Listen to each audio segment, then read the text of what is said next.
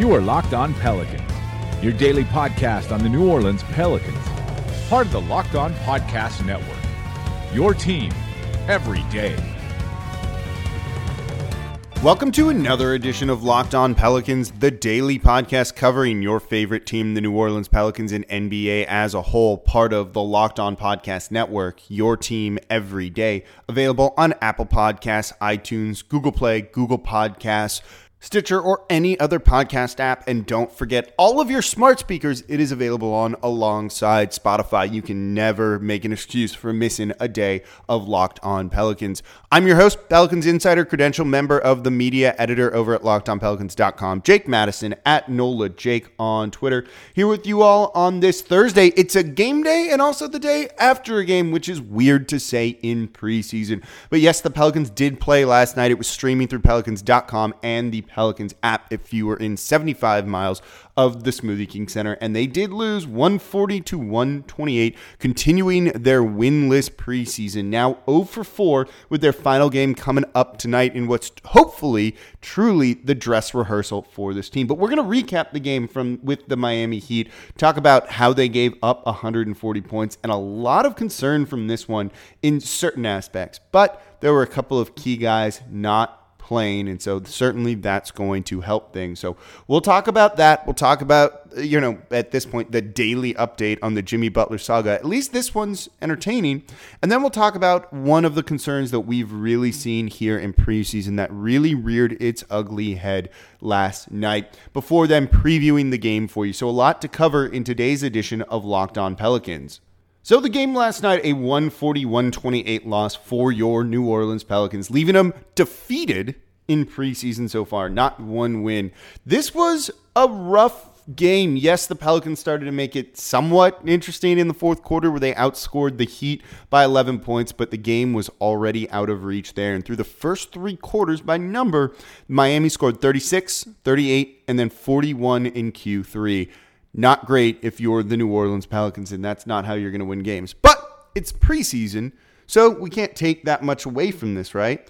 This is true, particularly when Anthony Davis, Jrue Holiday, and E'Twaun Moore didn't play at all. Jahlil Okafor still out as well, along with Alexis Ajinça out with injury. That's th- three really key guys, three starters from last year, one pretty good reserve, decent reserve for this team. So you saw some really weird lineups and different combinations of guys. And that's just never going to work well when some of these guys have not been used to playing with each other, probably even in training camp and practice. So there's not a ton to glean from this game, but a couple things that we've seen be issues throughout preseason and maybe going back a little bit to last year have reared their ugly head, and we do need to talk about it. But first, let's talk about who played well and who didn't. We can just let's go down the list of starters here. Elfrid Payton playing 27 minutes was 11, uh, 7 for 11 from the field, 2 of 3 from deep you can see he's explosive and can get to the rim. Led this team on fa- the fast break, scored 17 points on the night, had eight assists.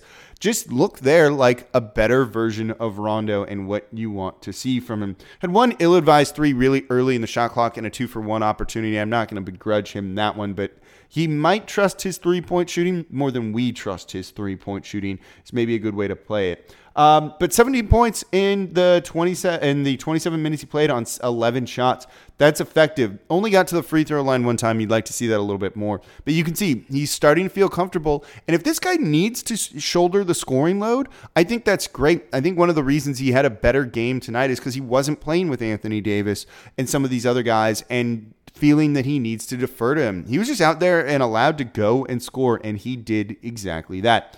Ian Clark started in the backcourt alongside him, four of seven from the field, 0 for 2 from deep, and finished with eight points on the night. Got burned a couple of times on defense, was kind of caught out of position as the Pelicans surrendered a lot of three point shots in this one, um, particularly in the first half when the Miami Heat were on fire from there. So, not ideal not you know we know what to expect from him. The scoring's going to be there. We like i liked him more kind of running the offense a little bit being the go-to rim scorer in the second half of last year a role he really succeeded with as opposed to the sharp shooting ian clark that we saw from the first part of the year that started off strong and then fell into the doghouse. So kind of what you would expect from him in this game. Solomon Hill played 22 minutes, one of three from the field, three points, four personal fouls, and didn't look good. His defense hasn't looked great. He did hit a three. That was the one made shot. Tried to drive a couple of times to the rim that were just bad, I guess is maybe the best way to put it. Let's leave it at that.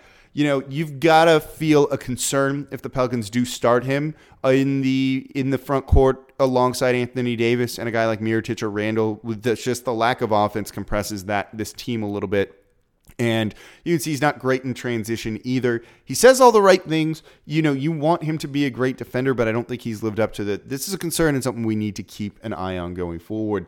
Starting at power forward, Julius Randle played almost 30 minutes in this one, 6 of 10 from the field. He hit a three on an open attempt and got to the free throw line 12 times, hitting 10 of them. Finished with 23 points on the night, four assists, six rebounds. This is what you want from him. He had a couple of turnovers, though, that were due to him trying to be a playmaker and just not being on the same page as teammates, I felt. A lot of, pa- he would get down low, and then guys would cut and you try and pass to him, and just the passes weren't quite there, or the teammate wasn't ready for the ball. That's usually chemistry issues. And as he gets more comfortable with these guys, I think you'll see these turnover numbers go down. But he was aggressive, and a guy who can get to the line 12 times, pair him alongside Anthony Davis. That is exactly what you want to see in a way that this team can be really successful, other than just playing in the half court. Mirotic started up there with him as well. They played near identical minutes, close to 30 as well for him. He was 7 for 13 from the field, 1 of 6 from deep. That three point shot not falling. Did get to the line six times. What you want to see from him scoring in other ways. Finished with 19 points on the night. Good for him. Good for him to try and score other ways when his shot's off. You didn't really see that from Ryan Anderson a lot. Got to see it from Mirotic tonight, exactly what you wanted to see. Jarrett Jack got significant burn, 14 minutes on the night, two points. He had three assists as well. You know, you have to figure he's in line for some minutes. He probably is going to make the team um, and then maybe get waived later on. But it depends on some of these other guys, and they have an opportunity to kind of do that here this um, final preseason game. Darius Miller was red hot from behind the line, five of six from three, six of nine overall, finished with 17 points. If he can be that sharpshooter, this is a very, very useful player. Not great defense, reached a couple of times, uh, was out of position there too. But overall, if he's going to give you some of that kind of three point shooting, you're going to take it on a nightly basis. Frank Jackson, 21 and a half minutes in this one, 4 6 from the field, finished with 13 points, five rebounds, two assists, only one turnover. This is a better game from him. I'll take four of six off the bench for 13 points, was one of one from deep. Let him get a feel for this. If he plays like that, let's give him 10 minutes a game. You can sign me up for that. The Williamses were in the game, each for around nine minutes. Um, Kenrich Williams, one of two on the night, one for one from deep. Got to the line four times, only hit one of those. Finished with four points. Not great. Troy Williams, on the other hand, looked like he might really be fighting for a roster spot and having a legitimate chance at making it. A little over nine minutes, five of nine from the field, three of six from deep, 50% right there. Gave you 14 points. Not much else. Not much else at all. But if you get a guy who can give you three for six off the bench, I think you're going to take that as well. And this, this team looks for a little bit more three point shooting. Garlon Green, the other guy in the mix with those guys, was two of five from the field, seven points. I liked his defense a little bit more. His rebounding was was good enough, and overall, you kind of had to be happy with that. No one else really of note. Darius Morris got into the game. Brandon McCoy got into the game. Trevon Bluiett got into the game. Didn't really do anything. And so it sounds really good. These guys were hitting shots and all that. But no, there was concerns about this one, and we'll talk about it in the next segment on what we saw in this preseason game and why this is kind of a concern going forward for some of these issues. So I've been saying it all week. I'm going to say it again now. You guys have to tune into Locked On NBA, especially this week. We are running the season preview for every single team. Do you want to know what's going on with every single team around the league to just be a smarter NBA fan as the season starts up in less than a week now? Of course you do. The easiest way to do it is listening to 30 minute podcasts over at Locked On NBA, which you should be doing anyway because I always co host the Wednesday edition. Except for this week, find out what's going on with the Pelicans rivals, the Southwest Division the Eastern Conference, who might come out of there because our local experts are giving you all the insight that you need. These are the guys that cover the team on a daily basis. And of course, yesterday we had the Pelicans preview up there, which I did for the podcast as well. So make sure you listen and subscribe to Locked On NBA wherever you get your podcast from. So the bad from preseason, and this is going to tie into the larger issue that I kind of teased there in the opening. Then we'll mention the Jimmy Butler stuff and laugh before we talk about the upcoming game tonight. Pelicans really struggled in certain aspects in this game, and we've kind of seen it in preseason. A lot of that had to do with the defensive glass. They gave up 16 offensive rebounds in this one. That's not what you want. Second chance points for a team that can at times struggle that's going to be a concern going forward. We've seen it when Anthony Davis is out there. I think some of that has to do with energy and effort and then really just not trying. You saw Anthony Davis go at 50% at best the other night when it came to um, the when it came to effort. So that's a concern. But these other guys who are fighting for roster spots, who really need to be taking this seriously, to kind of have these lackadaisical moments where they're not boxing out, they're not really fighting hard for rebounds, defensive boards. You saw a number of guards kind of just run in behind and get the ball that way. Tyler Johnson did it. He is a point guard, and he had three offensive rebounds because the Pelicans just would not kind of try. Those were all hustle plays for him. So, really, not what you want to see from some of these guys. Guys just flying in. The Pelicans unaware. Court awareness is always going to be a thing. So, that's kind of a big deal. It's a concern and just not what you want to see from this team. And it's been that way. You know, they were in the bottom third when it came to defensive rebounding last season. The Pelicans said that was okay, but you have to figure they need to get better at that if they want to run even more so. And their transition offense hasn't been great. If you're trying to play fast, but you're doing it by putting the ball, uh, by inbounding the ball after a made basket, you're the other team's going to get back and get set, and your offense is going to be inefficient by taking early shots because they're not those open early shots that you're looking for. Defensive rebounding has to get better for this team if they really want to improve. It's also just defending on the perimeter in general general. Josh Richardson, who's pretty good and is maybe the key component of a potential trade for Jimmy Butler, put up 25 points. He plays a guard position. That's not what you want to see. Now, maybe that's a little bit better when Anthony or when Jrue Holiday's back, when E'Twaun Moore's back.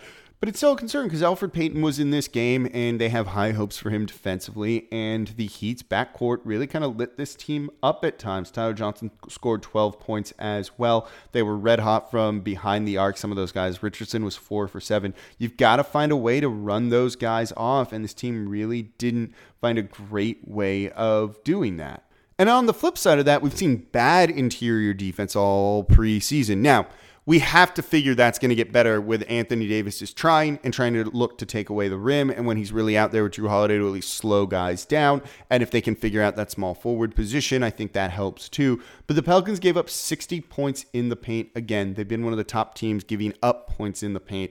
With the team with Anthony Davis, even though he's not playing a ton, didn't play last night, still a bit of a concern. You had um, Bam Adebayo put up 26 on the night on just 17 shots, got to the line. You know, he, he took the right shots, grabbed a number of rebounds, five offensive boards, seven defensive boards for him as well. So that's not great. So this team's defense looks to be a bit of a mess. I don't know if it's the switching or lack of switching or just the guys not being out there, but this is something that they really can't afford to have get, uh, occurring as they start the year. They have an easy schedule at home that you almost need to go four for four on after the opening game against Houston if you're playing really bad defense, you're going to maybe drop one, if not two of those games by just porous defense, and your offense is just not quite there because they're still figuring each other out. And all of a sudden, you just lost to a team that you shouldn't. And that's a bad start for the Pelicans, given that right after that, they have a tough road trip ahead of them. So, something they need to consider, something they need to keep in mind and let's get this defense fixed as we head towards the regular season. We're going to see, though, you know, now that we have kind of a dress rehearsal coming up, if the defense can get better. So quickly to give you your daily, because I think we almost need to do it. Jimmy Butler update. Well, he wasn't on the Heat last night. Hasn't been traded to the Heat yet, and he did play or practice with the Minnesota Timberwolves in what is now going down, in my opinion, as an amazing piece of performance art. Supposedly, the rumors are, and this is according to Woj, and if you look at Woj's tweets, they're not the usual breaking stuff. This is something that was so clearly fed to him and probably set up by Jimmy Butler and his agent that Woj just didn't even try and disguise it like he often tries to do. Jimmy Butler took the third teamers in practice as, as his own, and he ran the first team, the rest of the starters, off the court with the third team, putting on what Woj called something like a virtuoso performance or a tour de force performance in training camp practice. That's hyperbole. And then the funniest part is he clapped or screamed at Layden, their GM, y'all need me to win. You can't win without me, or something along those lines. Holy shit, this has become a sideshow, a circus, whatever you want to say, but that's not what you want if you're the Minnesota Timberwolves. And I just laugh at them. And then, of course, Jimmy Butler immediately sits down with Rachel Nichols for an interview on the jump. So this was all set up. She just happened to be there as he returned, and what they weren't sure if he was going to practice or not, and then put on this ridiculous display of everything. All set up by Jimmy Butler, planned, and all of this, and ESPN went along with it, which is fine. This is fun. We enjoyed this, but just what a silly thing. And now, after this, like, how do you take this seriously? And you've got to try and trade him after that because it's just a bad look, I think, for your franchise at this point. It's like, have some pride, just trade Jimmy Butler, though there's no real reason they should. All right, before we preview the home game, the final preseason game of the night, make sure you guys tune in to Locked On Saints. Kind of big record got broken Monday night by this guy, Drew Brees, plays for the team. Not sure if you've heard of him before, but you know who has heard of him? That is the Locked On Saints podcast. They're letting you know all that you need to know about this record setting career for Drew Brees, where he goes down, how he did it, all of that. Get some more nuance in your life when it comes to the NFL. Make sure you listen to Locked On Saints. So, game day here in the Crescent City, and of course, the Pelicans are welcoming back some key additions after last night's loss from two, sorry, the Miami Heat. That is Anthony Davis, Jrue Holiday, and of course, E'Twaun Moore. All three guys we expect to maybe start at least two of those three. And so now, as you heard Sean Kelly and Daniel Sallerson say in the game last night, if you watched it through the Pelicans app.com, that tonight is the dress rehearsal for those guys and maybe to see this team really play. I don't think you'll see a full on dress rehearsal with Julius Randle playing some significant minutes last night, Mirotic getting significant minutes, same thing with Darius Miller, and you don't really want to play them heavy, heavy minutes. Like you don't want anyone approaching 50, 60 minutes uh, in preseason on in back to backs. That's certainly a bad idea and a way to potentially get someone hurt, as all of these guys are still working into game shape still a little bit. But I think you might look to see some true rotations, some true combinations in lineups in the first half for this Pelicans team.